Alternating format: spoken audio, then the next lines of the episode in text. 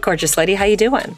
Hello, beautiful. I'm fucking fantastic. How the fuck are you? I'm doing great. Other than sweltering in this heat. It's brutal. The humidity is unreal. I hate every second of it. I'm glad it's summer, but no to the humidity. My issue is more that I just smell like a farm animal at all times. Oh, yeah. And so does everyone else, though, which is terrible, but also my smell is less edible. So I guess we're good. Yeah. So I guess right off the top, you know, we would normally talk about what we've seen and whatnot. But as probably most of you know, SAG has gone on strike, Screen Actors Guild. I am a member of the Screen Actors Guild and I fully support the actors and the writers who are also on strike. But one of these stipulations as being a member of the Screen Actors Guild is I cannot publicly talk about struck work, whether it's mine or someone else's, on social media or in a public way. And that includes the podcast, which is a huge fucking bummer because there's a lot of great shit out there. And because of greedy fucks who don't want to pay actors and just want to motion capture us and replace us. We can't talk about the cool shit that's happening and we can't talk about that on in a few days two movies that I've been looking forward to for a very long time are dropping and I'm not going to be able to talk about it. So that sucks. At least not in a public way. It does suck. But good for them for striking. But if you guys want to DM me about it, I can talk about it. I just can't put it in a in a public way. So we'll have we'll have to have a little rendezvous so we can discuss. Oh, darn. Shucks. I have to see you and hang out with you and talk about movies and TV shows. My life is so hard. You're really taking one for the team on this one, Monique. I know. I sometimes you just got to fall on that grenade, you know? Yeah. and I'm that grenade in this case, yes. There. Because you're the bomb.com, Amy. Always. Fuck. Oh, okay. I love that. I feel like I'm having flashbacks now from trashy reality TV shows where that was a term for girls who were not quite attractive. So. Oh God. Oh well, that's not how I meant it. Oh, of course not. Obviously. No, because no. you're wonderful and lovely. You're tens across the board. Thank you. Stop it. Totally. You're tens across the board. Thank you. I mean, you know, that's how we roll, baby. Do you have any exciting updates to your life outside of television and movies? Yeah. One, I mentioned this on a previous episode uh, because things I can talk about because it's a different union is live theater. Uh, so I did see a couple of shows, but one of the shows that I'd mentioned on a previous episode was Here Lies Love, which was the Imelda Marcos, David Byrne, uh, Fatboy Slim musical. It's fucking incredible. it just sounds like you're like throwing words together that don't belong together in any way, shape, or form. Oh, absolutely, because it's insane. it's fucking incredible. It's one of the coolest things I've ever seen. Really? Yes. It's like a total experience because you have in the theater, they had carved out kind of where the orchestra seats are. And it's like a quote unquote dance floor. And then they have these platform stages that move throughout the show. And you have one of the ticket options is the dance floor. And I was told, don't skip, be on the dance floor. And it's fucking amazing. It was amazing. David Byrne was like two feet away from me for like the last like 20 minutes of the show because apparently he goes to every performance, uh, I'm guessing. So was Jesse Tyler Ferguson. He was there too. Shit. Yeah. Rubbing elbows with the stars. I love it. It was amazing. It was amazing. I highly, highly, highly recommend if you can. If you do go see it, don't sit all the way in the back because I think that's probably a waste of money. Okay. Noted. Because I don't think you'll see a lot of shit that's happening. But it's very possible what I'm going to say can be very controversial. And if I'm wrong, please let me know because I'm not Filipino, obviously. I don't think it is glamorizing of the Marcoses. I think initially it's like this is her story, and then this is how like fame and money and power corrupts these people, and then shows like the atrocities that they committed because that's just like a character arc as opposed to just starting like these people are pieces of shit. I could be wrong, but I, I don't think it was pro Imelda Marcos, like at all.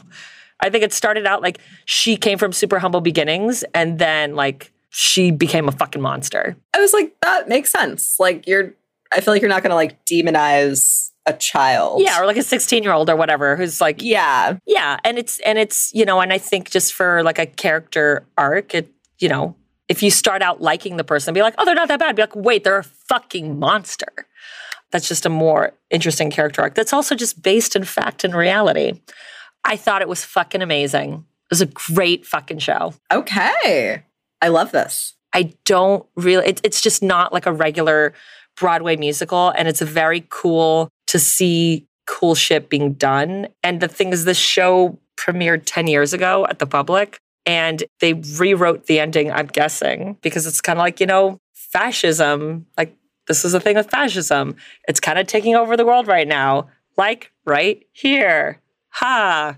But it's up to the people to like not tolerate that shit because that's what the people of the Philippines did. They had like a four day peaceful revolution where they kind of exiled the Marcoses, except that now their fucking son is the fucking president. So that was all for naught. Whatever. Yep. I fucking hate everything. But the musical, it's it's incredible. It's an amazing, amazing show. It's like, it's amazing. Did they talk about her shoe collection? They actually fucking don't, and I think that's fucked up. Really? I'm shocked by that. Uh, you know, and I kind of think that maybe it's because that's kind of the only fact almost everyone knows about her. Who knows about her is the, the shoe collection. So we don't need to reiterate it. Yeah, we don't need to belabor the point. Okay. But like the setup, because it's like a nightclub, like disco nightclub. So the narrator is like a DJ. It's like so fucking cool. it's so fucking cool. It's so cool. That sounds so ridiculous, but so amazing. All right. It's like it's so great. And he does the like the announcement of like, you know, turn off your phones. And he goes, You're not even gonna be able to hear them anyway.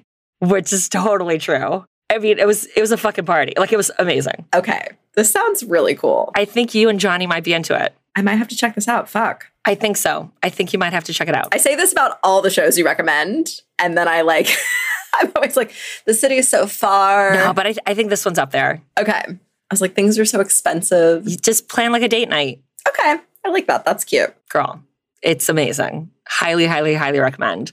Also, I went to Fire Island for the first time this weekend to visit some friends. Oh, how was that? One, it was wonderful. Everyone there is wonderful and lovely and all of the things. Two, I didn't realize Fire Island is essentially the woods. Oh, Uh huh. but it's wonderful. You hate the woods. I hate the woods. It's like pretty woods, but there's no like there's no cars. So everything's on foot or you take like water taxis basically to the other side of the island, Love a water taxi. which I love. Girl, I love a boat. I will always fuck with a boat all day, every day. yep. And the so but there's no light on the boardwalks like through the woods. There's just these white the edges of it are painted white, so I guess they'll reflect off of the moon. And did I absolutely get lost on my way back from hanging out with my friends at one in the morning in the fucking woods and with my battery dying? Yes. Was I like, I'm gonna be found dead in the fucking it was like literally a fucking horror movie. I'm like, am I gonna be found dead in the fucking woods by a very attractive gay couple fucking on my corpse? Yes. Because apparently there's a part of the woods called the meat rack where people go to fuck.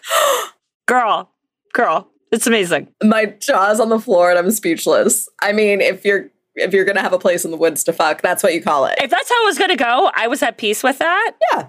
I wouldn't be mad about that. But I was like, I really don't want to die this way. And after like 40, because I, I turned my phone on airplane mode, because basically there's two sides of the island there's the Pines and there's Cherry Grove. And again, it's like walkable, like you can walk across the whole island. It's like 20, 30 minutes, something like that. And so I was in the Pines. And my friend was like, okay, like, you know, I like slept. I was like, I need to go. I need to go. I need to go to where I'm staying. And they're like, okay. And he's like, this way. I was like, no, it's the other way. And he was like, okay. He knew that it wasn't the other way, but he was like, I'm not going to be a dick and like mansplain to her that it's the other way. But uh, so I got lost for 40 minutes at night. That's not mansplaining when you know a thing and then I am incorrect. Like, tell me I'm incorrect. Don't let me get lost. Yeah. He was like, I didn't want to be a dick about it. And I'm like, be a dick about it because I was like, to die in the woods. My life flashed before my eyes. This is literally your nightmare. Yeah. And I was at like 6% battery because I'm also the only person using a fucking flashlight. Everyone else is like, I know where the fuck I'm going. I'm like, this is insane. This is chaos. I don't understand how you people are walking here without any fucking lights in the fucking woods. And then I was like, because there's also like zero reception there on top of everything. Well, yeah, you're in the middle of the woods. Like, this is all like a horror movie waiting to happen. Yeah. So I'm like, okay, I'm gonna turn on my because I had had airplane mode to save the battery, and I was like, I'm gonna turn this on to see, to like turn turn off my airplane mode to see if like maybe I can figure out where the fuck this place is. And I was like, girl, you're on the other side. You're on the wrong place. And I was like, oh, okay. And then I found it, and everything was fine. I'm glad you survived the woods. Me too. That does sound terrifying and awful. I mean, you know, I get myself into precarious situations sometimes. you got yourself out though. I'm so amazed you still you haven't like sworn off Fire Island forever after this because you hate the woods. It's so beautiful and everyone is so lovely. It was such a lovely time. It was so lovely. And then I ran into a friend of mine there that I haven't seen in like years. So that was very cool. It was great. I've been invited to come back whenever I want. So I'm like, I don't know, I gotta maybe make this shit happen. Of course you have. You know. Who doesn't want you to come visit them? Like that's lovely. Thank you. Yeah, so that's been my my super adventurous week. How about yourself? That was a super adventurous week. Mine was less adventurous. I did trek into the city briefly to see you, and I got like some of the most amazing birthday gifts I've ever gotten in my life. And I'm still flabbergasted. That's right. We saw each other twice. Yes. I came all the way basically just for gifts. I felt bad. I like popped in, had one drink, got all my presents, and then had to like peace out and go to work. No, no feeling bad at all. But you got me such amazing gifts.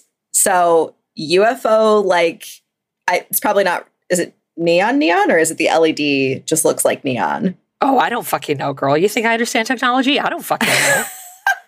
okay, so it's the LED light that looks like a neon light. That's the UFO, which I have not hung up yet, but I am 100% hanging up over my desk. And then she got me like a really nice, really comfortable blanket that is printed with all of the UFO sightings and their respective drawings and their dates. And it's probably the classiest UFO blanket I've ever seen in my life. it is. It's very nice. It's very nice. And it's like very heavy and mm-hmm. like no, that's like it's like multiple layers of like thread and shit. thick. Yes. I was gonna say it's very thick. It's very well woven. It's beautiful. And you got me a shirt, a crop top, because I fucking love a crop top. Who doesn't? That says horror on it, which nailed it. And a fucking four pack of palomas, which barely lasted a day and a half because they're amazing. I'm surprised it lasted that long. Yeah. I would have like chug that shit on the way to work. I mean, they're tiny. they're teeny tiny. They need to make like 40s of those. Oh my God. Those would be dangerous, Monique. That's how you die. I mean, I'd be fucked up after one for sure. Yeah. Yes. I'm almost fucked up after one of the little ones. Are you kidding me? You're so teeny. okay, I'm not that teeny. You are though. You're tiny. Thank you. Compare I'm a fucking monster. Like comparatively. Come on, man. You're like so like statuesque and beautiful and stop it. I can't. I was like, I look like a child next to most people just because I'm so short. Uh, you're a beautiful child. Oh, thank you. That was a weird thing to say. I'm sorry. I, I rescind it. I knew where the sentiment came from. I liked it. Thank you you weren't being creepy. I didn't. I liked it. Thank you. You can call me a beautiful child any day. Okay. Nick's like, no, I'm never again. I felt weird about it. No, no, I'm, I'm, I'm keeping that one tucked away forever. it would be weird if I was an, an actual child, but I'm not. So I feel like it's like almost like a honey child thing. Like, oh, honey child, like beautiful child. That is true. Yeah. Yeah. Okay. So thank you again for all my birthday gifts because they were absolutely amazing and I fucking love them. Dude, everyone nailed it this year. Thank you. Thank you for coming in and and seeing me and so that I could hang out with you you and your your beautiful child face. Is that going to be the name of this episode? I think it might have to be, Monique. I it might. It might. I'm such a psycho. Um, I love you. I'm such a psycho. We're the same psychosis, so it's good. I know. We're we're psychic psycho sisters. Oh yeah, is that what this is gonna be now? We're psycho sisters? Okay. All right. Yeah, I could see this. I'm not mad about it, I'm not mad about it. you know? I was like, I would I would be like any kind of sister with you, I think. I mean, same, Yeah. It's a safe, realistically. safe assumption. Yeah. Exactly. So yeah, did you did you work any cool shows? I got to see the Struts and Jenny Lewis, both of whom were amazing. Fuck yeah. So those were very cool. It rained a bunch before the Struts, but they still fucking put on a good show. It was like good for them. Was that Sunday? Oh no, Saturday. Oh yeah, Saturday rained a ton too. I got so I I went to Fire Island on Sunday and it was raining so much. Uh, I hate that. It's like torrential downpour. Yeah. Cannot see your hand in front of your face. It's so bad. Yeah. And my friends were staying on the other side of the island from where I was staying. And I was like, I'll just walk it. And because it wasn't raining that bad. And then in the middle of it, of me walking alone in the woods with no fucking reception, this was all like, it was just my my worst fear. And then there's just like the boardwalk ends, and then you just kind of have to like walk on the ground. And it was just like pools of water and mud. And I was like calling my friend, and because there's no reception, he wasn't picking up. I'm like, oh my God. But it's okay. It actually, it was, even though it doesn't sound like it, I actually did have a great time while I was there. I mean, when I asked you, you said it was wonderful. So I I will take that. It was wonderful. The fact that it was wonderful despite the woods says a lot. It was wonderful. All right. So I have the paranormal story this week. And because you reminded me of it a couple weeks ago, I binged so much spooked over the weekend Fuck yeah. because I forgot how amazing it is. So, sources obviously, Spooked podcast, the episode titled Pali Lookout, uh, mysteries of Hawaii.com. And that's with a dash in between all of those words. DanielsHawaii.com, onlyinyourstate.com, gohawaii.com, and pbshawaii.org. Lopaka Kapanui was born and raised in Honolulu. His best friend growing up was a kid named Sean. They met in junior high when one day after school, Lopaka saw two kids knock another student down and take his lunch. Without thinking, Lopaka immediately went after them to defend the boy. The three of them got into an altercation and were sent to the office. The next day, right before class, Lopaka was at the snack machine about to put in a quarter when a hand came over his shoulder and put a quarter in before he could. When he looked over his shoulder, he saw the boy he had defended the day before standing there. He told Lopaka that that was for yesterday. And ever since then, they had been best friends. They would go to the cinema and the mall and even took the same martial arts class together, where they would always get into trouble with their sensei for talking during class. It was a fun friendship, and even when they had disagreements, they would always dissolve into fits of laughter. Lopaka said they were so close, it felt like they were brothers. One day in March 1980, when Lopaka was 17 and both he and Sean were seniors in high school, they decided to skip class and invited their friend Ted to come along with them. Ted picked them up in his dad's car, and three of them went to an old drive in for burgers and fries. Afterwards, they decided to pick up Ted's girlfriend, Tracy, and drove to Pali Lookout just to hang out. Pali is the Hawaiian word for cliff, and the lookout is a historical landmark that divides the windward and leeward side of the island. It was the site of the Battle of, and again, I'm trying my best on pronunciations. You know this, but I'm just a nightmare to any word. Let's be real. You don't speak Hawaiian. It's fine. I really wish I did. It's a beautiful language. And I'm certain it's also not called Hawaiian, uh, and I just fucked that up. But you know, you know what I mean. I'm trying. We're all trying here. as far as I know, it is. Fuck, it might not be. And now I feel really bad. That's what they said. They said like Hawaiian word for. So I, I, there's probably a technical term. I don't. I literally don't fucking know. I don't know either. And I did the research for the story, Monique. Well, if they said Hawaiian word, I'm going to guess that that they have it correct. Okay, we'll stick with that. Let's stick with that. I'm sorry. I'm just sorry for everything. Blanket sorry. I'm sorry. We're all sorry. Just like apologies across the board. This is like a Josh Gates thing of like, can I get a pardon for everything I've done and everything that I'm gonna do? Just, just an apology for this and everything I do in the future. Oh yeah, yeah. Let's make that clear. Yes, in case I was. I don't know. You did call me a beautiful child earlier, Monique. Fuck. God damn it. which now I'm I I'm just gonna run with, and I can't let you live down. Now this is just I look sus as fuck, guys. This is not great. Uh, no, I loved it. guys, it's been a really long fucking day. Yeah. Just saying. oh, yeah. We're really we're really doing our best. We're really putting up with a lot of uh, Mm-hmm. technical internet issues. So Mm-hmm. Mm-hmm. it was the site of the Battle of Nuuanu, where in 1795 King Kamehameha I won the battle that united Oahu under his rule. The battle claimed hundreds of soldiers' lives, many of whom were forced off of Pali's cliffs. It's located over a thousand feet above the Oahu coastline between mountain peaks surrounded by clouds and is known for its strong and howling winds. As the four of them drove up the highway, all signs of civilization disappeared until there were no more houses, only a dense forest interspersed with waterfalls. As soon as they parked at the lookout, Tracy and Ted immediately started making out, which is obviously super uncomfortable for Lopaka and Sean.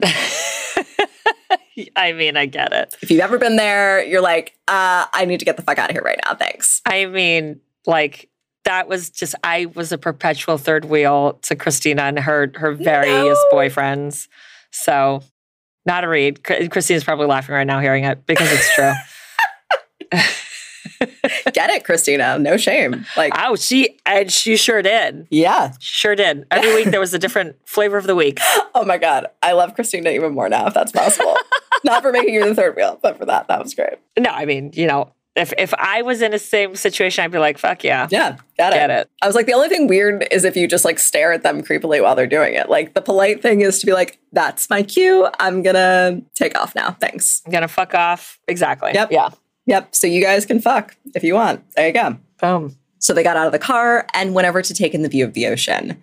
As they did, they looked to their right and saw a path going further down. It was overgrown with plants and grass, but they decided to check it out. As they headed down, they could hear and feel the wind and could smell the ginger plants all around them. But besides the sound of the wind, Lopaka said it was strangely quiet. They were all by themselves, and the wind got stronger the further they went until they couldn't hear the traffic anymore. Then, suddenly, it went absolutely silent. No noise at all. Lopaka said he could see the wind moving the plants around them, but he could no longer hear it or feel it. Then he heard a girl's voice calling Sean's name. At first, they thought it was Ted and that maybe he'd followed them or snuck behind them somehow, but the voice sounded like it was right in front of them, and they knew it couldn't possibly have been Ted. They looked at each other like, Are you hearing what I'm hearing? and realized they were both hearing the same voice calling out for Sean. The voice continued in the same tone for a moment before it quickly started to escalate. Suddenly, it was shouting Sean's name in rapid succession, sounding like someone who was absolutely unhinged. Lopaka said all the hairs on his body stood up and he was terrified, like absolutely terrified. When he looked over at Sean, he saw him frozen to the spot with his shoulders hunched up to his ears and his eyes rapidly moving back and forth. Lopaka said it was overwhelming. He didn't know what was going to happen.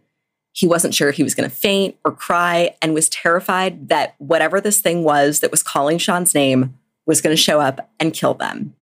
All of a sudden, the voice stopped and it was completely silent again. He thought it was over, that it was done, and they could just go home. He was about to tell Sean that they should go when suddenly the voice called out for Lopaka instead. It said his name just once, but Lopaka said hearing it was like a knife passing through him, except it wasn't pain, it was fear, pure terror. He was standing with his back towards the freeway, facing Sean, when out of nowhere, Sean put his chin down to his chest, his shoulders up, his elbows out, and without warning, tackled him and knocked him to the ground. He felt his head hit the pavement, then watched as Sean took off running. Lopaka was shocked. He couldn't believe his best friend had just left him there at the mercy of whatever this thing was. He was scraped up and bleeding, but said he was too scared and full of too much adrenaline to feel any pain. All he could think was that he had to get out of there. He said he just had this feeling that if he didn't get out of there, he would die and no one would ever see him again. So he got up and he ran after Sean. He was angry and pissed off and scared. And when he caught up to him, Lopaka grabbed him by the collar of his shirt, yanked him backwards, and just started wailing on him. Yeah. Girl. Like, dude, you ran away from me. You fucking abandoned me. I get it. Yeah. He said it wasn't because he tackled him. It was because after everything they'd been through as best friends, he had abandoned him. He had left him and run. And Lopaka during this week episode like starts to get a little choked up when he says this. Like you can tell he's very upset by it. Sean finally started to fight back, and when Ted saw them, he immediately got out of the car to break it up. Ted pointed at a wall by the lookout and told Lopaka to go sit there and not move. He took Sean to the car, then came back for Lopaka. Ted didn't say anything to him, but was clearly mad and gave him a look that said, You just ruined this day for me. But it didn't just ruin the day, it ruined Lopaka and Sean's friendship too. After that, they completely avoided one another. When they saw each other at school, they would just walk the other way. Lopaka said there were a couple of times that he picked up the phone and started to call him, but he would always just hang up and think, why bother? He knew they were only going to rehash this thing again and it was just going to become another argument. So he decided it wasn't really worth it. One day between classes, Lopaka ran into Ted at the soda machine and started to explain to him what had happened that day. But Ted was a Puerto Rican kid from New York who was raised highly Catholic. So when Lopaka told him what happened, Ted just dismissed him and told him that he and Sean just had a hallucination and accused him of making up this story just to try and scare him. Lopaka said it hurt that Ted didn't believe him, but he didn't press the matter. Sean and Lopaka didn't talk at all after that. Not for their birthdays or during graduation, nothing. Absolutely no communication whatsoever. For the rest of his senior year, Lopaka said it was hard for him to sleep at night because the second it got dark and quiet, that was when it all came back. He had this constant fear that whatever they heard at the Pali lookout was going to be waiting for him, that it was going to show up at some point to finish the job, but it never happened. After high school, Sean and Lopaka completely lost touch with one another. Lopaka eventually got what the locals called rock fever and just had to get off the island, aka the rock. So he moved away to see the world and meet new people. Over the years, Sean would pop into his head every now and again, but he admitted the thought of picking up the phone never crossed his mind. As far as he was concerned, they were done. After some time away, however, Lopaka eventually decided to move back home to Honolulu. And one day in March 2006, 26 years after that day on the lookout, his phone rang and it was Sean. When he heard his voice, Lopaka was like, Dude, where have you been? He lied to him and told him that he tried contacting him years ago, but couldn't get in touch with him. But Sean was not calling to chit chat. He gave Lopaka an address and told him to meet him there tomorrow at noon, then ended the call. Oh, very mysterious. Very mysterious, which I'd be like, this dude's gonna murder me. I, I mean, that's literally what I thought. I, that would literally be my first thought. I was like, at minimum, he's gonna beat my ass. Like best case scenario. I'd be like, I'm not meeting this guy without someone as backup in case I don't survive. Absolutely. Lopaka was already familiar with the address. It was the house Sean had lived in when they were kids, and he had spent almost as much time there when they'd been friends as he had in his own home. But he said he didn't know what to think. He didn't know if he really wanted to go or if he just wanted to blow it off. But the next day, he finds himself getting dressed and getting into his car and driving over to Sean's, even though he admitted that he didn't really know why he was going. Maybe he just needed some closure. When he pulled up, he said Sean's house looked exactly the same as it did in 1980, almost as if it was stuck in time. It was a two story matchbook house, the kind that had Christmas decorations up all year long. I love that. I do too. On a side note, I can't, there was there's been so much happening today. I completely forgot my most exciting news of the week. Oh my God, tell me. We'll, we'll call this intermission. Intermission. I purchased the 12 foot Home Depot skeleton. How did you saying that give me chills? What the fuck is actually wrong with me? I got so excited for you. No, it's because you're my fucking psychic sister, my soul sister, and that's why you understand how exciting this is for me. Where the fuck are you going to put it? I don't know. How is that going to fit in your apartment? It's not going to. It doesn't actually fit in my apartment. Hey, I'm sorry. I need I needed to know like the background of the story. How did you get to this point? Was alcohol involved? No, this was actually very well, well thought out Okay. uh, situation. I love it. As it should be. so I found out that that Home Depot was restocking it on July 13th online, and then because I was like, well, I don't know if I should like get it because I don't know, like it does, it's not going to fit my apartment, and I was like, maybe I can have it seated, and then I looked at an unboxing, and it it's it's not it, it doesn't seat, it can't sit. So I was like, okay, I'm not gonna I'm not gonna do this. And then I was like, maybe I'll just send it to my parents' place and have it be there and just know it's there. But they're not cool enough to have it, you know, year round. And then I was like, okay, I guess I'm not gonna get it. And then a friend of mine was like, no, girl, like I have a backyard. Just fucking like get that shit and then we'll put it up in my backyard. You can come whatever fuck you want. So then I was like, okay, I'm gonna do it. But then it was like sold out online. This is like at like four in the morning. And I'm like, okay, it's not meant to be. I'm just gonna put like, you know, the notify me when available. And then like a minute later, it was available. So I go and it's just like sold out. No, it's not. Yes, it is. Like, so I keep like refreshing for like 40 some minutes. Oh my God. And at 4:48 in the morning, that shit went through, baby. So I fucking love you. The fact that all of us is having it four in the morning and you're refreshing this like it's a fucking like tickets for a concert or something. If you're trying to get in the fucking wait list. this is better than that. This is lifetime. I fucking have this Home Depot skeleton that all I've wanted my whole life. Not my whole life, the last two years since I found out about it. I love this so much. I'm so happy for you. Thank you. You deserve the 12 foot Home Depot skeleton. Thank you. I appreciate you. And whoever said you could keep it in their backyard, that's a good friend right there. It was Sam. Sam, Love Sam. fucking looking out. I love it. Fuck yeah. Sorry, I had to derail the story because we were talking about decorations. That's amazing. No, that was that was breaking news and I needed it, Monique. Breaking news. Absolutely. Yes. I was like, it was perfect timing too. Thank you for for indulging me. Always. I want to fucking make a trip to see this fucking skeleton when you get it. Absolutely, girl. Yeah. Yes. We're doing that shit. We totally are. Are you going to dress him up? What's the deal? I don't know. I think maybe he's just perfect the way he is. Okay. Yeah. Good. I like that. You know. That's beautiful. Thank you. Thank you. It's really touching. okay. Intermission over. Intermission's over. Back to the story. That was a pee break. It- you know, we're back. If you needed one, there you go. You know. So when Sean opened the door, Lopaka said he looked exactly the same as he had when they were kids, just with a few little flecks of gray hair, but that there was no expression on his face. No smile or no reaction at all to seeing his best friend after 26 years. He didn't offer Lopaka a hey brother or a handshake or a hug. He just turned around and walked into the house and out to the patio, turning on the interior lights as he went. And Lopaka had no choice but to follow. Sean sat down at the table and gestured for Lopaka to take the chair across from him. At first, neither of them spoke, and the two just sat there in complete silence. So Lopaka found himself looking around the large patio. There used to be a foosball and pool table, and it used to be bright and colorful, but now there was nothing out there except the table and chairs. Finally, after a few moments, Sean broke the silence and asked him if he remembered the time they went to Pali Lookout and heard the voice calling their names. Lopaka said yes, he remembered. Then Sean asked if he remembered him tackling him and knocking him down, and Lopaka again said yes. Sean then told him that after he heard the voice call Lopaka's name, he saw a Hawaiian girl appear behind him.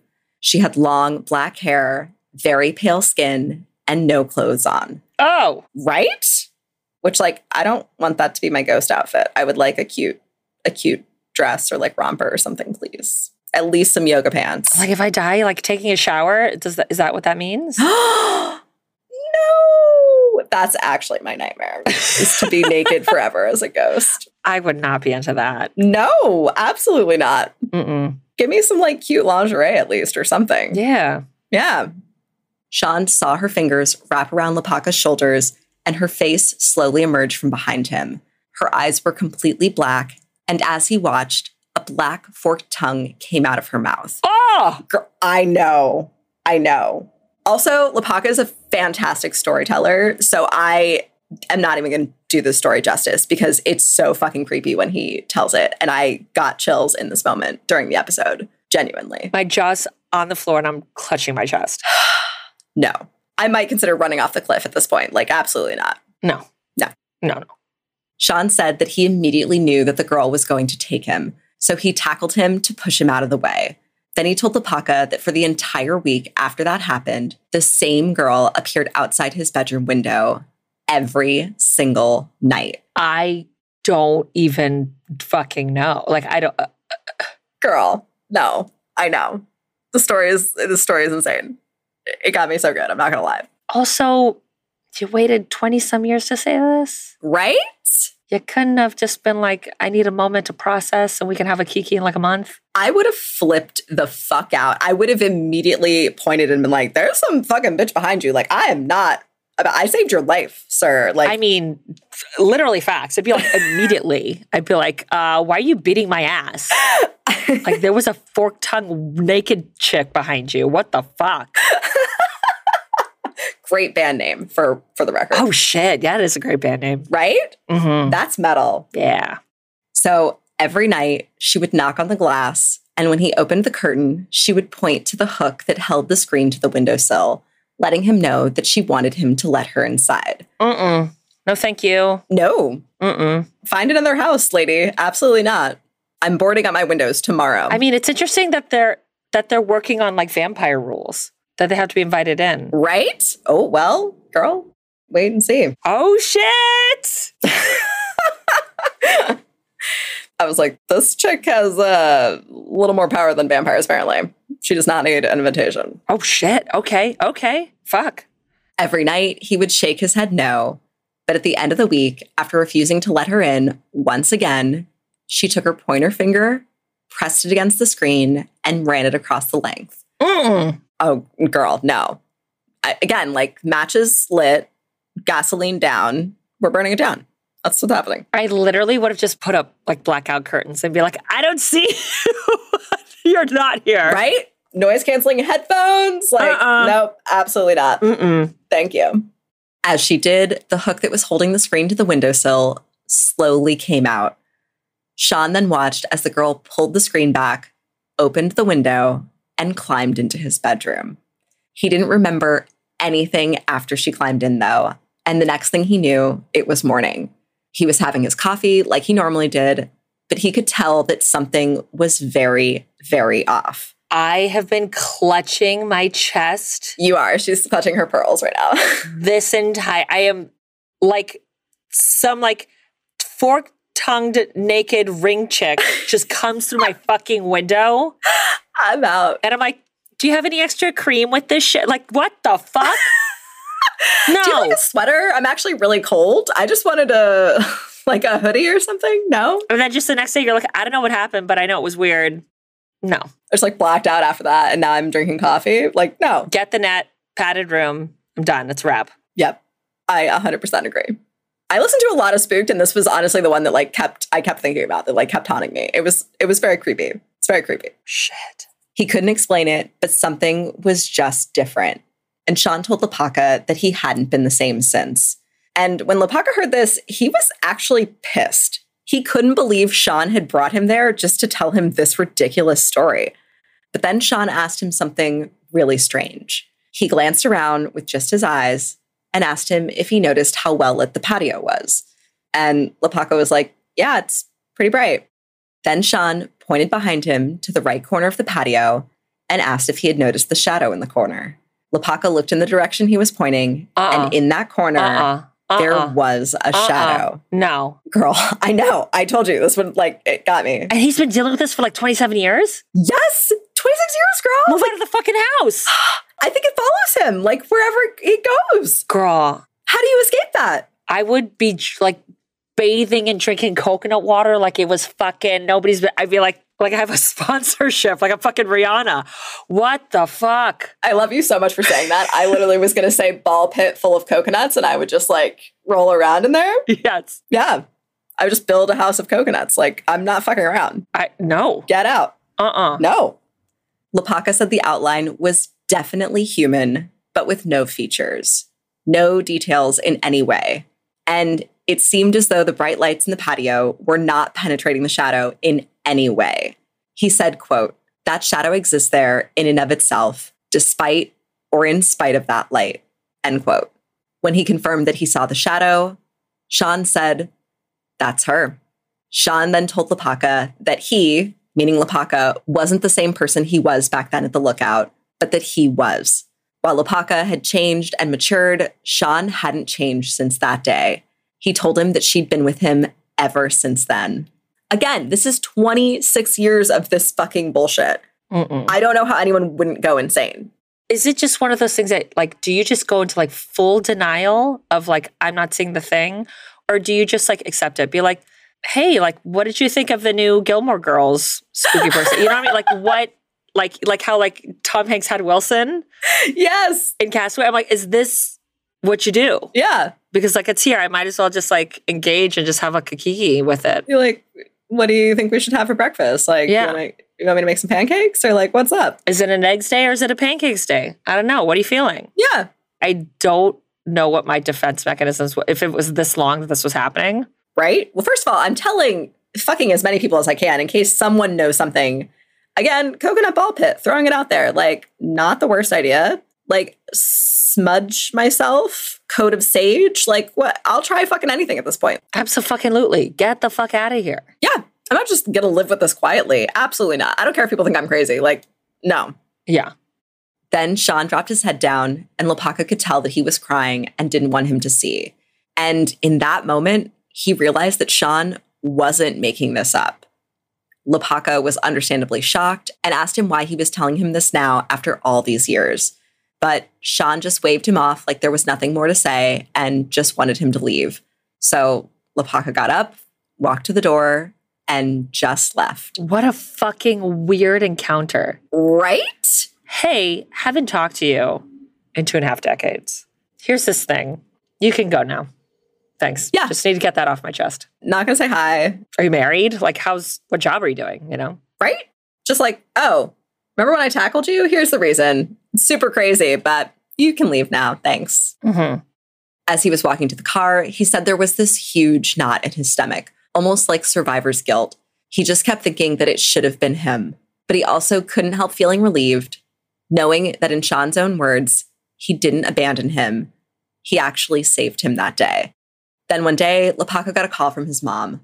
She told him there were some things she wanted to pass on, cultural and spiritual things she wanted to share with him in the traditional Hawaiian way, known as mo'aleho, which translates to from mouth to ear. Because, as she said, the knowledge must continue. I'm sorry to interrupt. Uh, does she know about this this situation? No, Bitch, I, you know what? I'm sorry. This is something you share when you're like five years old. right? Not like I'm gonna die now, and maybe this might have helped you out in your life, but like, fuck it. Why not tell you like when you're like 30? Okay, so I did read an article where his mom didn't share with him at a younger age because he it was like too young and arrogant to like fully appreciate it. So that was the reason why he didn't like grow up knowing all of these stories. They're like they wait until you're mature and then I guess pass them on to you. I hear you, but But also I hate all of this you know, and I disagree. that's like being like, I'm not gonna tell my kid not to put the fork in the outlet because they can't understand what electrical current is. So I'm just gonna let them fuck around and find out until they're old enough to like get that, and then we can have a conversation about it. No, that's not what you fucking do. This is fair. All right. Because then later on, you're like, hey, what's that about? Be like, well, this is actually why XYZ. And you're like, oh, cool. Oh, Thanks for the heads up, mom. wish I would have known that 26 years ago. Yeah. Yeah, My take. you're not wrong. You're not wrong. I'll say it now. During one of these lessons, around one o'clock in the morning, he was sitting on the floor of his mother's living room. Wait, this this is happen. What, like they can't do this during the daylight hours, during like business hours? I don't know why. I don't know if that's like some sort of like aspect. Part of the thing? uh, yes, of it that you need to do this like late at night where it's like very quiet and you're respectful or something. I, I don't know. He specifically mentioned it was one in the morning, and I thought that was very odd too. I hope she at least gave him the heads up for that and being like, you know, put the coffee on the on the fucking thing. We're gonna have an all nighter. I would hope so. Yeah. So he was sitting on the floor of his mother's living room with her and her cousin Ella.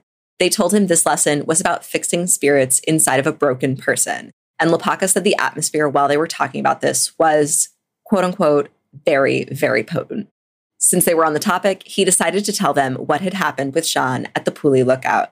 He had never shared it with her when he was younger because he wasn't sure she would understand. But the more she taught him about the culture and spirits of Hawaii, the more things opened up, and this felt like the right moment to finally talk about it. He told her everything that had happened and everything that Sean had told him. After he finished, there was a brief moment of silence. Then his mother said very matter of factly, Oh, that's Omomo Mahime. She's the guardian of that path at the lookout. Then she explained that she typically takes a young man as a companion or as a meal. Bitch, you don't think any of that would have been great to pass on when you're like seven? Right? Or even uh, like Or even just like when when it's like, hey mom, I'm gonna be a little bit late for dinner because I'm going to this fucking lookout. Be like, and you're not like, have a great time. Be like, by the way, this might be a thing. just like FYI, keep an eye out. BT dubs. Yeah. Carry some coconuts with you. I don't know. Or whatever the fuck you guys do. Yeah. You know, whatever whatever your your your spiritual cleansing protection situation is. Yeah. I don't know. I got you're just like letting kids be kids.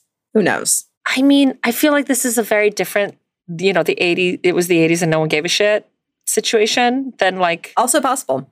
Very possible. I feel if I had this knowledge, I would fucking share it with everybody. I was like, that's fair. That's fair. You know, They would appreciate that, I think. yeah. Yeah. I would hope. Although uh, you never know. Kids could just be like, "Ugh, mom with her like spirit stories again. Like, that's not real. Get over it. I mean, without question, for sure. But then you fuck around and you find out, just like you do in real life. Yeah. When, like, you know, at least with me, uh, my mom's very overprotective. And like a lot of the time it was not founded, but sometimes it definitely was. And I was like, oh, fuck. That was my bad. that was correct. She definitely warned me about this. Thanks, mom. Yeah. So she'll take the young man as a companion or as a meal, but in either scenario, the young man loses his life. And the way that she entices him is by calling out his name. yep. But she will never call out straight to your face. It's always from behind or from a place that she can't be seen. When Lopaka heard that, he immediately got chicken skin, which is what Hawaiians call goosebumps, Mhm. and started to tear up. He said it was very intense, but it was somewhat of a relief to find out there was a name attached to this thing that had happened to them and that it wasn't just some random malevolent force. It was there for a purpose, and he was just relieved that he hadn't caused it. Then he asked her why he survived, and she told him that if it was his time to be taken, he wouldn't be here. Mm-hmm. Lopaka said that even though he no longer keeps in touch with Sean, he will forever be grateful towards him for sacrificing a part of himself so that he could go on, because that's exactly what their friendship was about. Lopaka Kapanui now leads ghost tours in Honolulu and is affectionately known as the Ghost Guy. If you're on Oahu and you're interested in taking one of his tours, you can sign up on his website at mysteries of hawaii.com. And I will leave you with this. He says, quote, my job is not just to tell ghost stories and scare people, but to clear up the misunderstanding of what this is all about, which is really communication, end quote. Which I feel like speaks to your point. There you go. You got to communicate these things, Exactly. let the people know. Yeah. So, Pali Highway is known as one of the most haunted roads in Hawaii, and there have been numerous deaths at the Pali Lookout from the last stand of Kalanipu to falling rocks, strong winds, horse accidents, car crashes, suicides, and even murder. In Lopaka's own words, quote, it's not just one thing that haunts this place, it's many, end quote. And that is the creepy as fuck story of Lopaka experiencing this fucking fork tongue ghost girl. I can't. I mean, I'm traumatized for the rest of my fucking life. Oh, I mean, I would be too. I would have to do something like that as my job because I would be like, I need to tell people this story every single day. Oh, absolutely. It's bananas. I mean, it, yes. And you've left me speechless, as you often do on this show. Holy fuck. Yes. Well, that was spooked. Spooked leave you speechless. Um, he's an amazing storyteller. I would happily go on a ghost tour if I was ever in Hawaii for this. Fuck yeah. Yes. Wow. And there were, I did a lot of research on the Pali lookout, and there were like a lot of other creepy stories. One was about a police officer who literally saw a woman on the side of the road, and then like she just appeared in the backseat of the car. And because she like kind of knew what was going on and had heard all the like stories about this place, she was just super calm and just like talked to the ghost and was like, it's cool. Like, where are you going, Auntie? I just like doing my rounds. I have to like go make sure all these gates are closed as part of my job. And then just like kept driving with her. And then suddenly she was gone. Those fucking stories kill me. Right?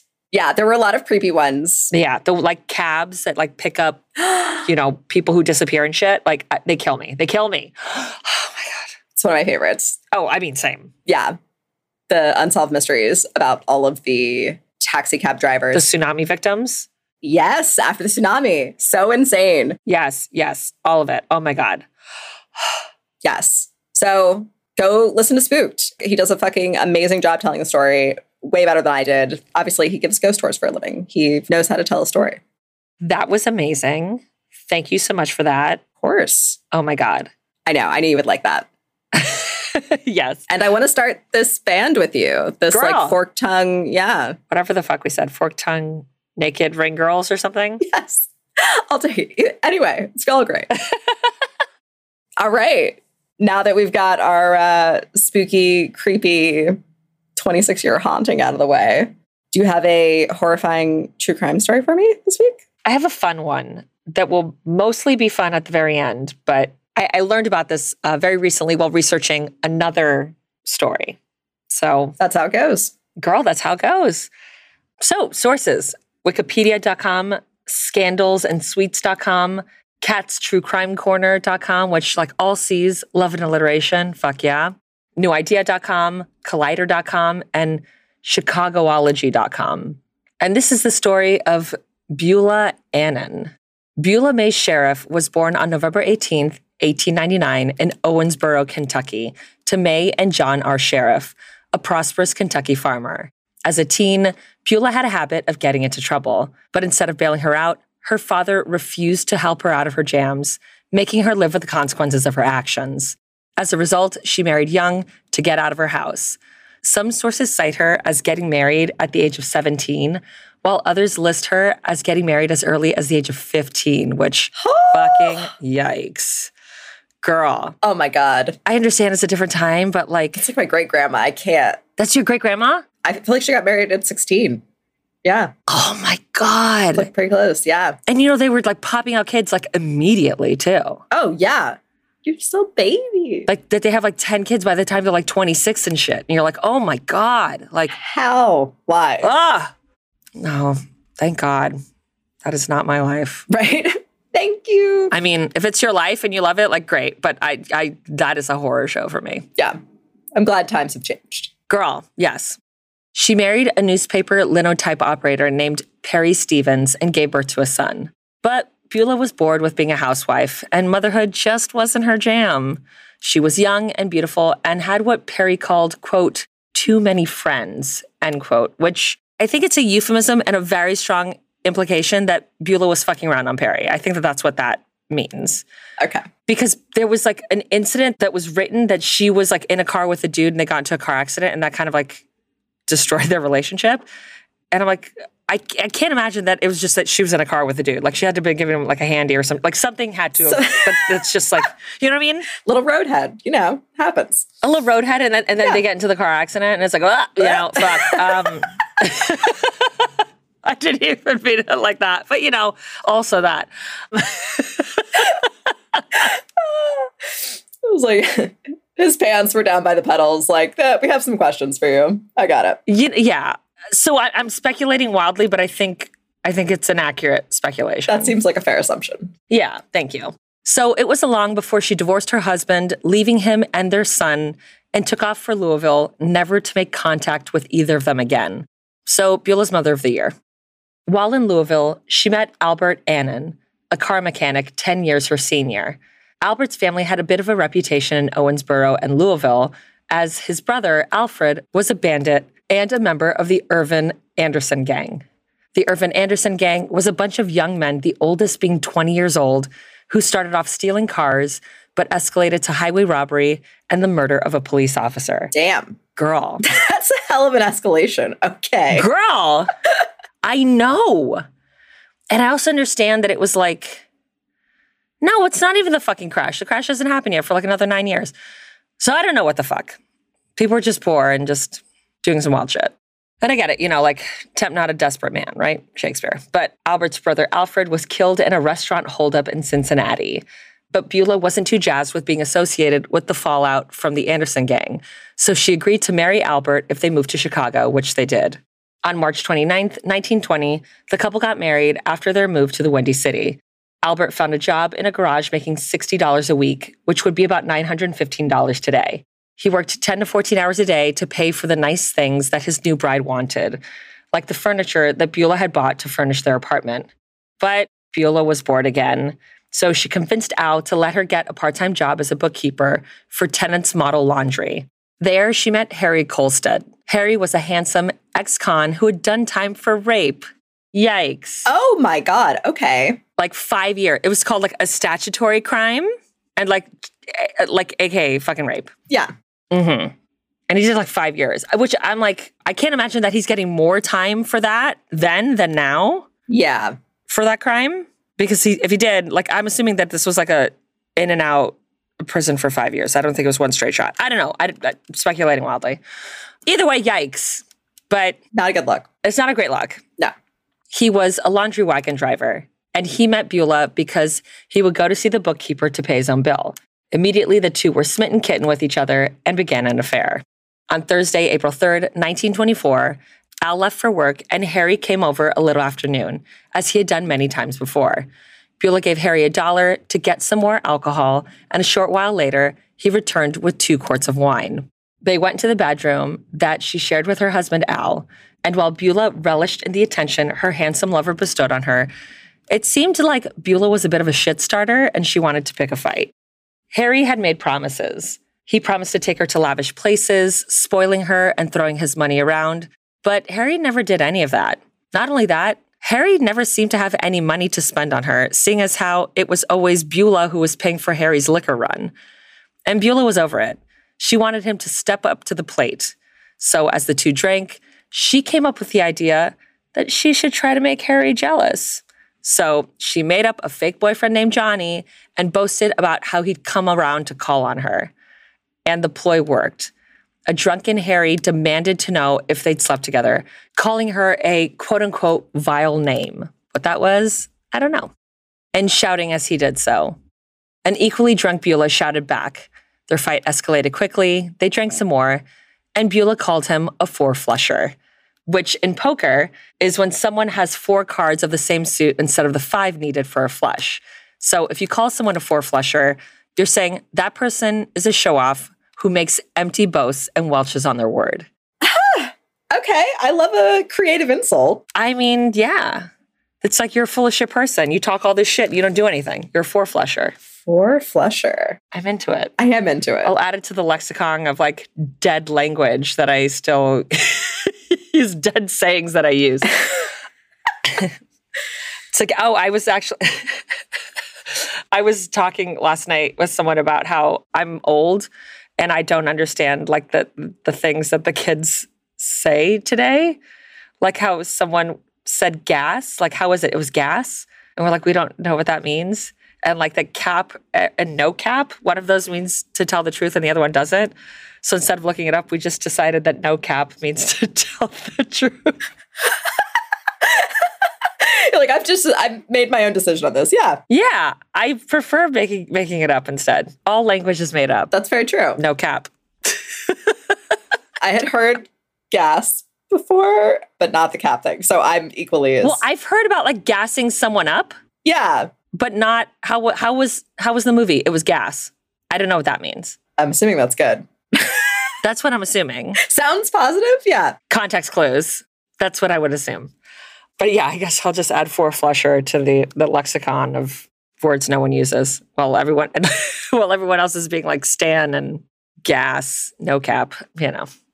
We're bringing the old timey terms back. Yeah, let's bring back the old timey terms. Four flusher. I love it. So, in addition to calling him a four flusher, she went on to taunt him about being a jailbird. Oh. Basically, that he was like a fucking con who was who was pinched for rape, which like I wouldn't do, girl.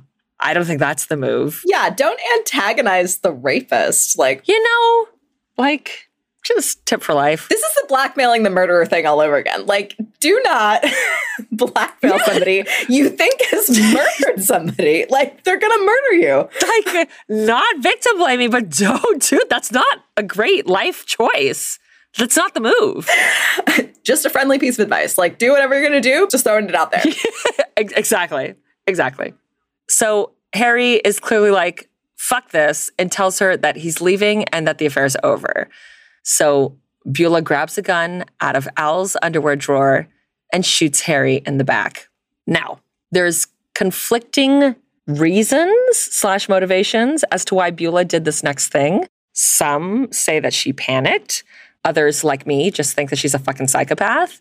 So she shoots her lover in the back, puts on her favorite record, a foxtrot song called Hula Lou, and dances to it and plays it on repeat for over two hours while her lover lay dying on the floor of her apartment. Okay, no, this is sadistic. This is fucked up. I think it's, yeah, like, because, it's like, well, you know, she panicked. Like, what else is she supposed to do? Literally anything else. Not dance over his dying body? like, anything else? I don't know. You know, I, I love me a bop, but I'm not to put, like, shake it off on after I've shot someone, you know, like, what the fuck? It's like controversial opinion, I know, but yeah, agreed. you know, just like they're just flying left and right today. At 4:10 p.m., 2 hours after she had shot Harry, Beulah called the laundry where they both worked asking where Harry was, saying she hadn't seen him all day and wondered where he was, which doesn't make any fucking sense to me because if she had the day off, so I'm like why would why would you have seen Harry unless like everyone knew that she was having an affair? which is possible. I don't think Beulah's exactly discreet. So, drunk and manic, she kept dancing. Then she focused on the situation and maybe realizing what she had done, or maybe realizing that she was just kind of fucked, began to cry. At 10 to 5, Beulah called her husband at the garage and said, quote, Come home, I've shot a man. He's been trying to make love to me. End quote. This bitch. Beulah. This bitch. Beulah, girl.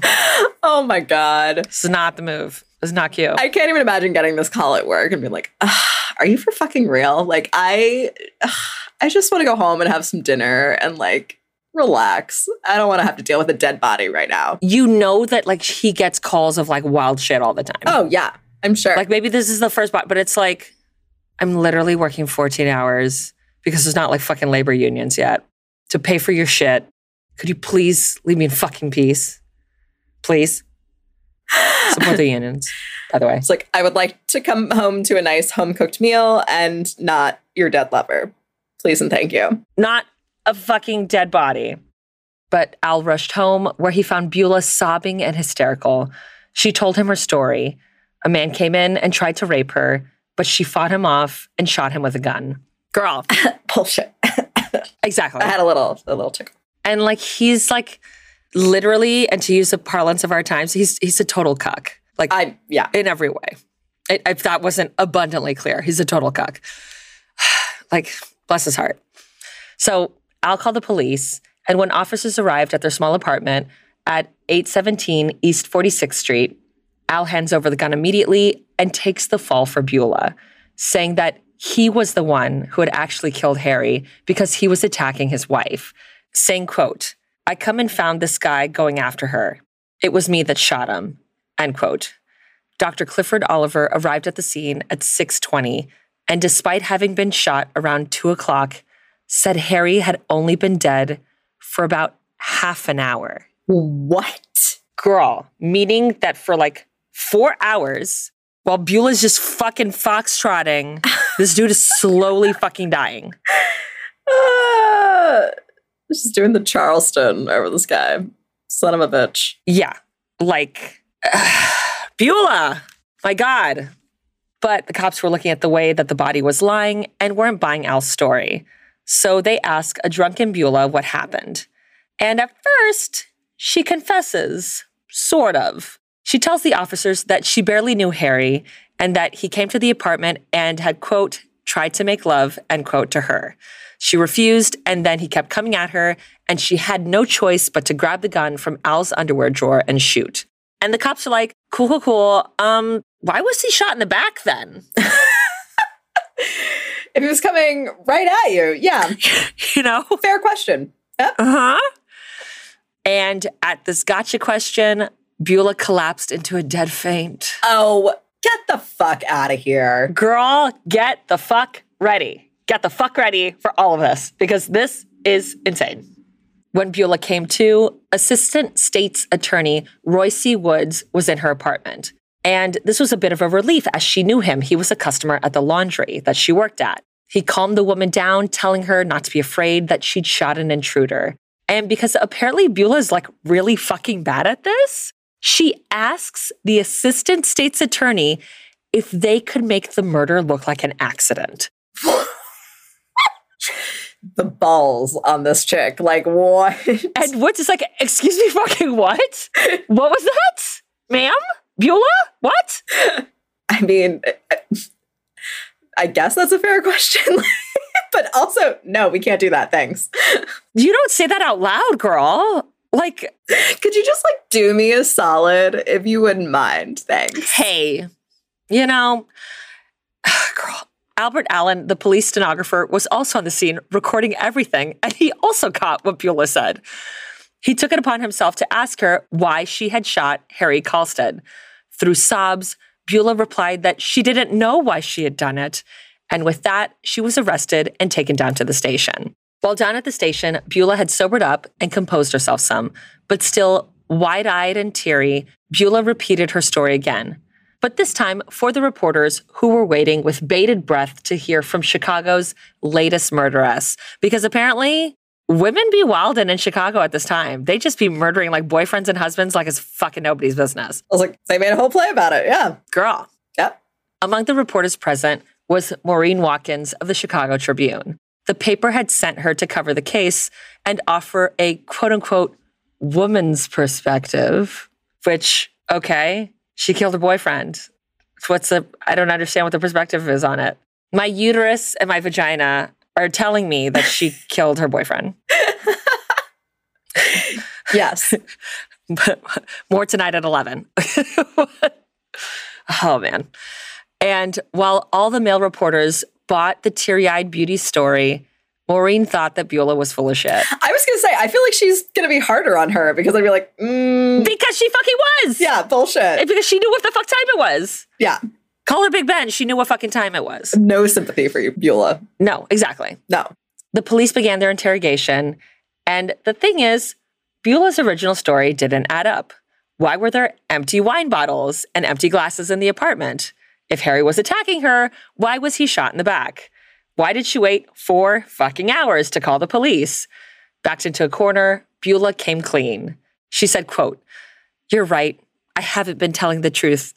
I'd been fooling around with Harry for two months. This morning, as soon as my husband left for work, Harry called me up.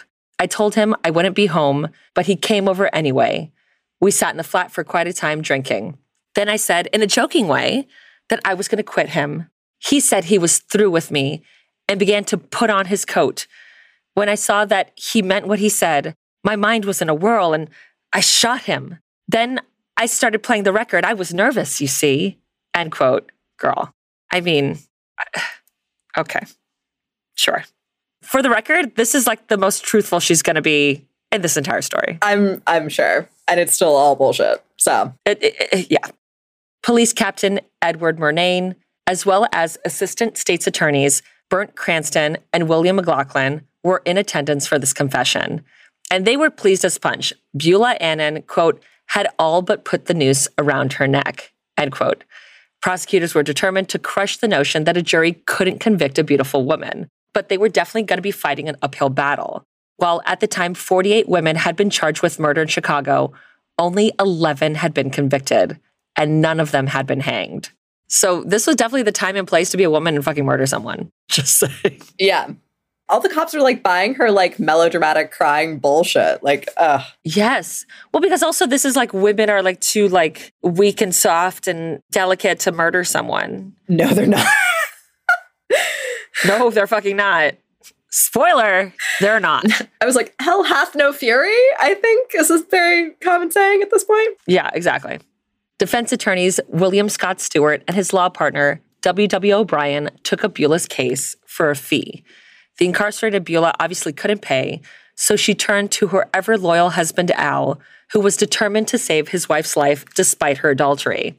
He quickly began trying to raise money to cover Beulah's legal expenses. He even called Beulah's father, but just like in her rambunctious teen years, he refused to help out. As far as he was concerned, Beulah had gotten into enough trouble over her lifetime for his liking. She'd gotten herself into this mess, and it was her job to get herself out. Not only that, he told his murderous daughter not to worry, that she was far too pretty to be hanged. Which, thanks, Dad? Yeah. You know?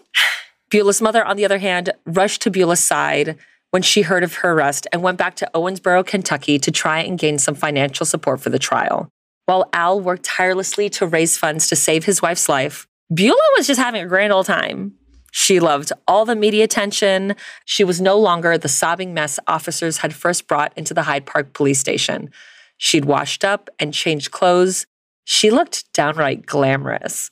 At the coroner's inquest, Roy Woods laid out every piece of evidence that they had in the case, stating that Harry said that he was done with Beulah and that Beulah would not let him walk out, so she grabbed the gun from the bureau in the bedroom and shot him. At this point, Beulah's attorney, W.W. O'Brien, interrupted saying, quote, they both went for the gun, end quote.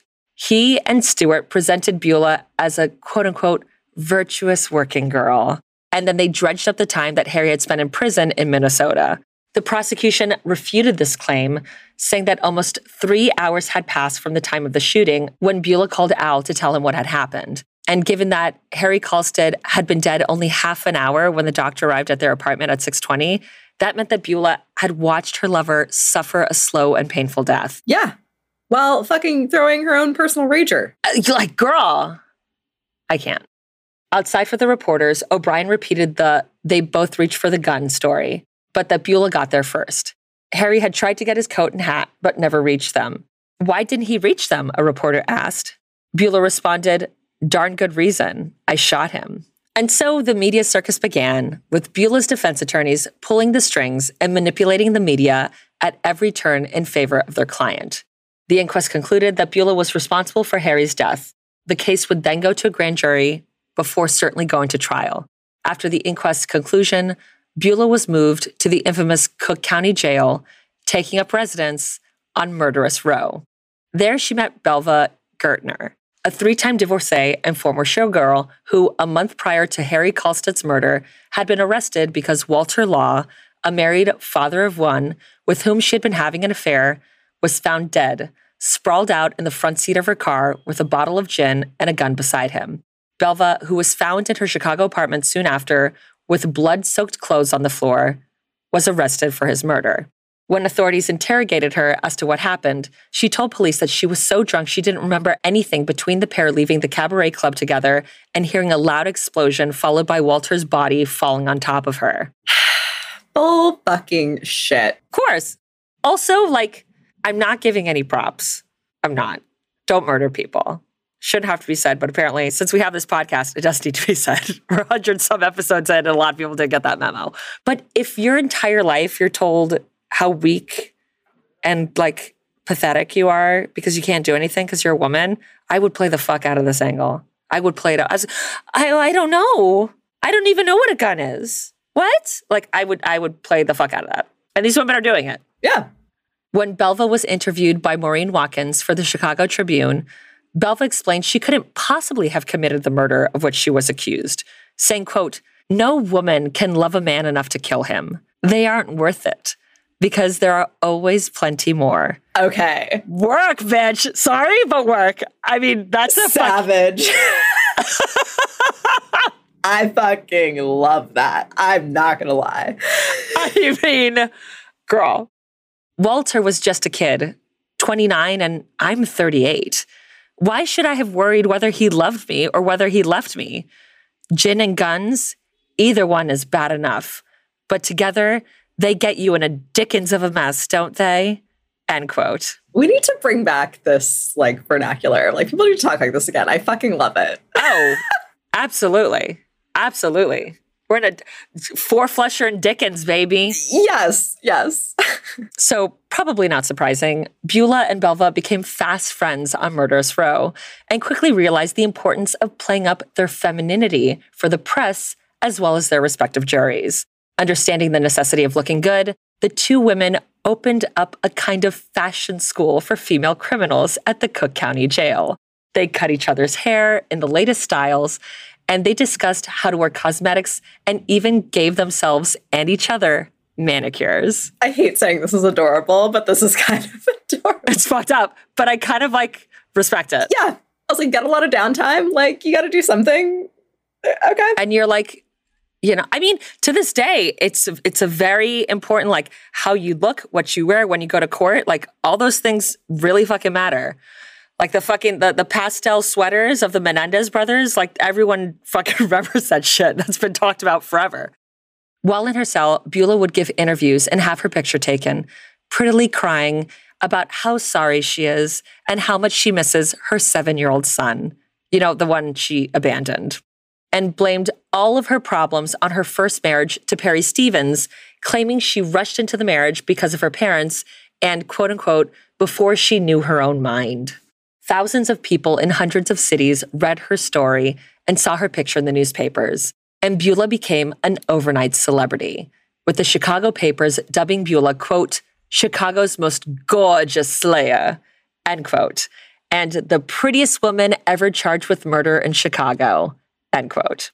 And if you think only the men felt this way, Maurine Watkins wrote that women around Chicago, quote, wanted to be like Beulah or Belva, end quote. Wow. Okay. I mean, notoriety, like, gets a vibe. Yeah. Beulah received armfuls of fan mail, flowers and candy, marriage proposals, and even a steak dinner from a famous restaurant delivered to her in fucking jail. What? Girl, uh, I can't. Like, yeah, I'll just take it right here next to next to the toilet and the toilet wine that I've made. Yeah, I'll just take it right here. Thank you. And because of all of this fuckery, she began to think of herself as a heroine. And during this time, the grand jury charges Beulah with murder, and assistant state's attorneys Bert Cronson, Roy Wood, and Willie McLaughlin make it very clear that they want an early trial and they make it known that they're seeking the death penalty.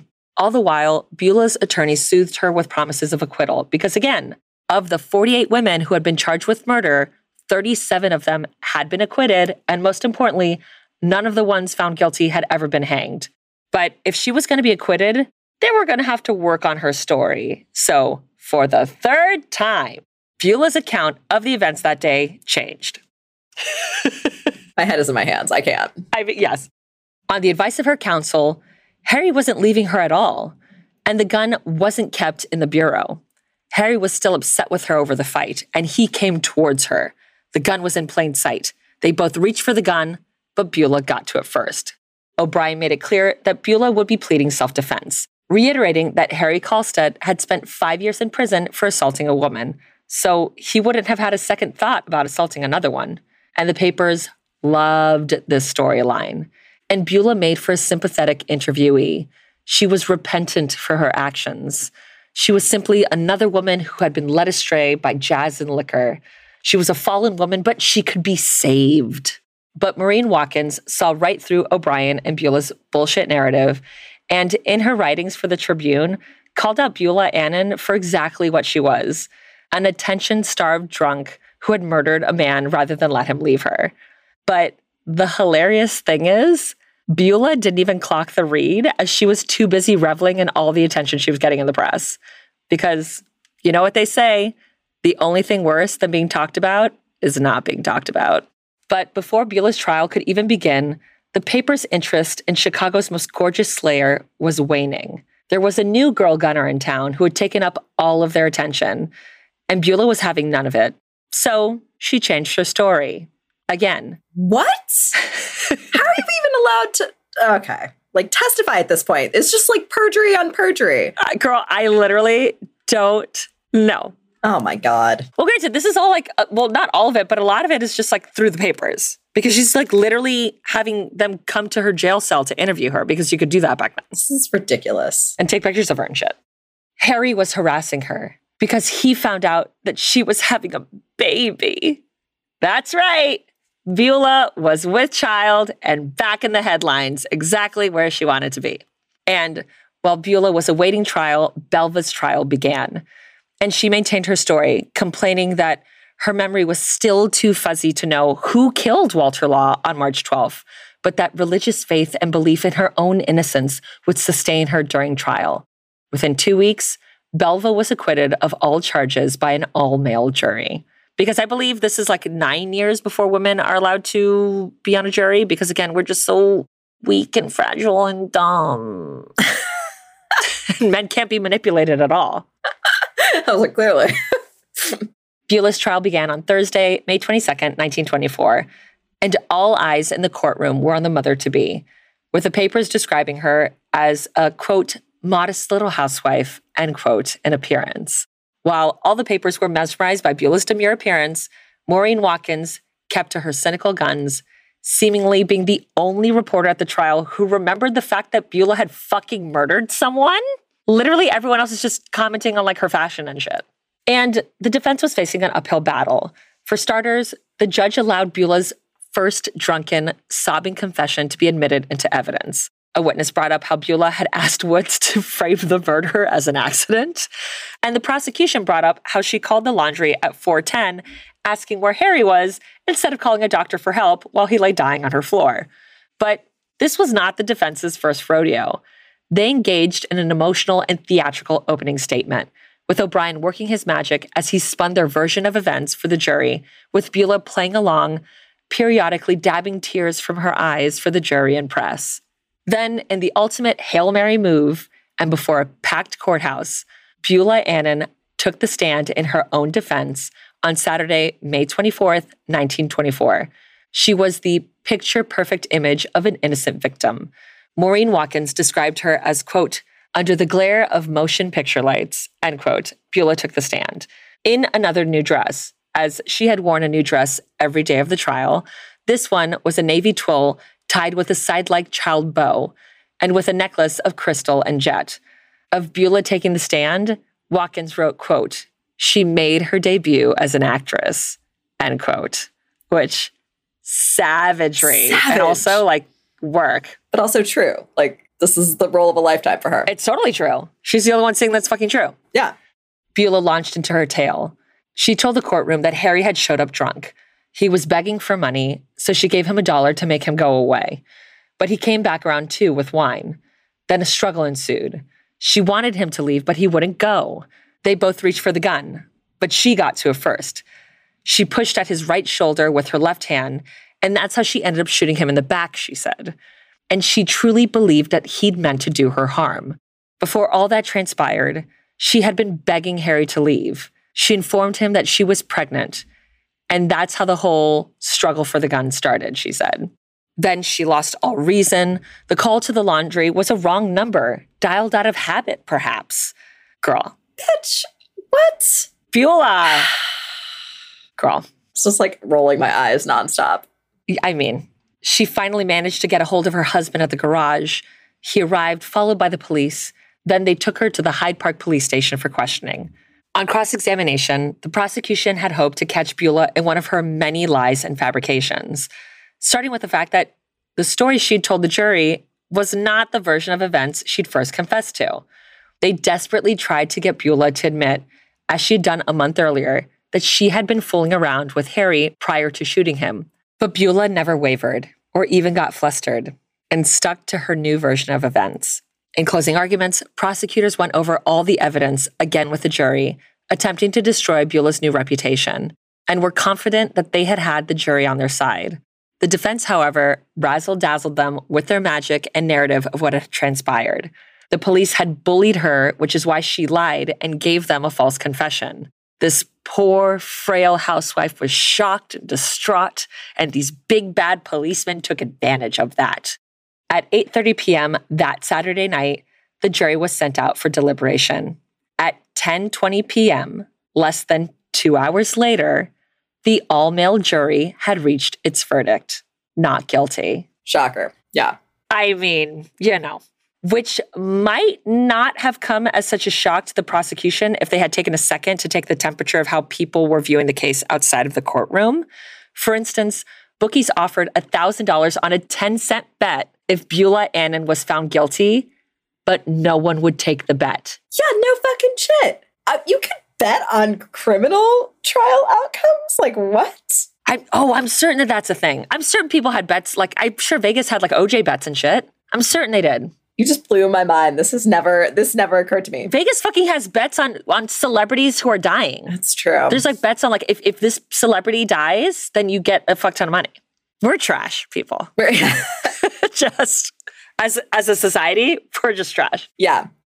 Beulah cried tears of joy and relief and told reporters that she vowed to be a dear, devoted wife to Al. But by Monday afternoon, she appeared in the newspaper office with a divorce lawyer in tow. So that literally lasted like two days. This woman is ridiculous.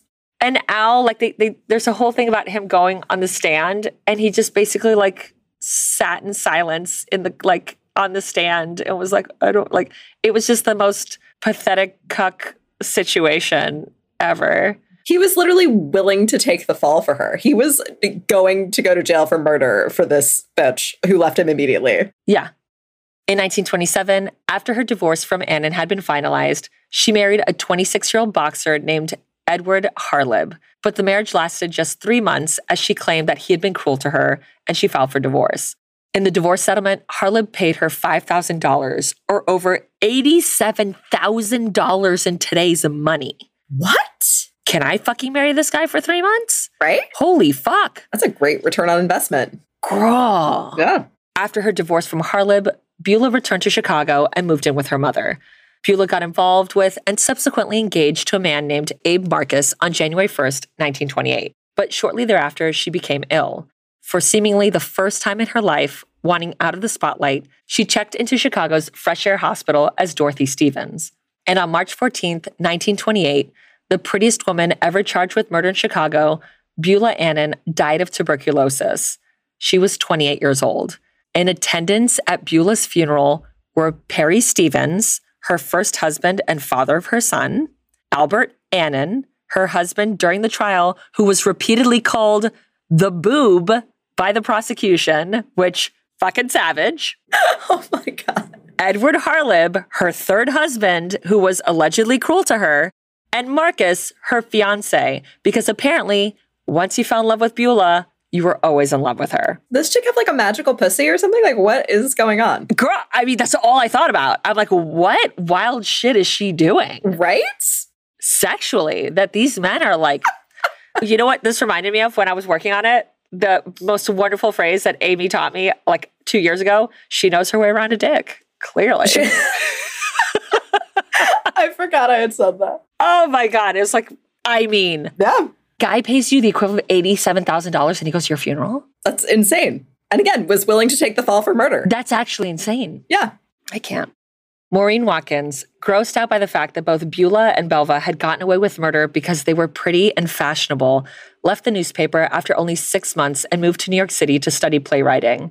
And if at any point in this story you've been like, hey, this story sounds really familiar, well, Watkins wrote her first play, Chicago, or Play Ball, about two death row murderesses one, a showgirl named Velma Kelly, modeled after Belva, and an aspiring celebrity named Roxy Hart, inspired by Beulah, who develop a fierce rivalry while competing for publicity, celebrity, and a sleazy lawyer named Billy Flynn's attention. It premiered in New York in December of 1926 and ran in Chicago in September of 1927.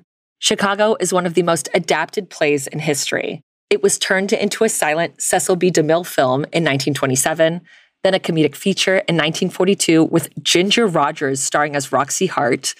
In 1975, legendary Bob Fosse transformed the sensational story into a musical that you may remember from our 100th episode. I mentioned that Chicago the Musical totally tanked in 1975 because society at the time just couldn't get on board with a show about people becoming famous for being murderers. But when the show was revived on Broadway in 1996, OJ and the Menendez brothers had already happened. So theater goers ate that shit up. Chicago has gone on to become one of the longest running shows in Broadway history. And in 2002, Hollywood came calling again, adapting Fosse's seminal musical, which was directed in his cinematic debut by revered choreography and stage veteran Rob Marshall. Chicago was a massive hit with critics and audiences alike, winning six Academy Awards, including Best Picture, and grossing upwards of $300 million at the global box office. And the thing is, if Beulah Annan was after stardom, she fucking got it. And that is the story of Beulah Annan, the real Roxy Hart. Holy fucking shit. Girl, That was so good. thank you. That was wild. Yeah. So I've definitely been listening to the Chicago soundtrack for like the last three days because it's amazing. I can't comment on my feelings of the movie because of the fucking SAG strike, but given all the Academy Awards it's won, you could probably extrapolate how I feel about it because it's very successful. Yeah, I think a safe, safe assumption. Yes, it's a safe assumption. The cojones on this woman. Like, what? Girl, and they got away with it. Yeah. They totally fucking got away with it. I mean, uh, I can't say I wouldn't have done the same. But women are like dumb and fragile and like yeah. whatever. Uh, Girl, all right. it's it's fucked up, but there's like a level of respect there that I have that I'm like, I, I know I feel really bad saying that, but I that's kind of all I'm thinking where I was like, it's fucked up and I'm like not supporting murder, but like I'm like kind of impressed a little bit. oh, also I forgot to mention, uh, she never had a baby at any point. That was bullshit. It was just she just wanted to be in the fucking papers. I had a feeling, but I forgot to ask it during your story. Yeah, no, You know, no, she made that shit up to be to add to the to the the shit. it was just a publicity pregnancy. I got it. Yeah. Publicity pregnancy. I'm fucking obsessed with you. Love and alliteration. Yeah. Girl, girl. I love it. That was so good. Thank you for that story. Thank you. I, I know I like doubled up. I, I theater theater doubled it up, but I was trying to do another story and it ended up n- not being a crime story. And I was like, fuck.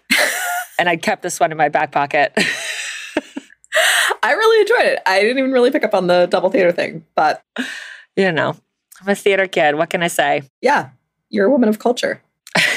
Sure. Let's go with that. Thank you so much for your story. Of course. Love spooked. I mean, wild shit across the board. Yeah. Oh my god. I mean, I just it's gonna it's gonna fuck me up.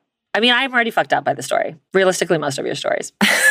I have that effect on people, Monique. I'm sorry. I mean, are you though? I don't think so. I don't think you're sorry.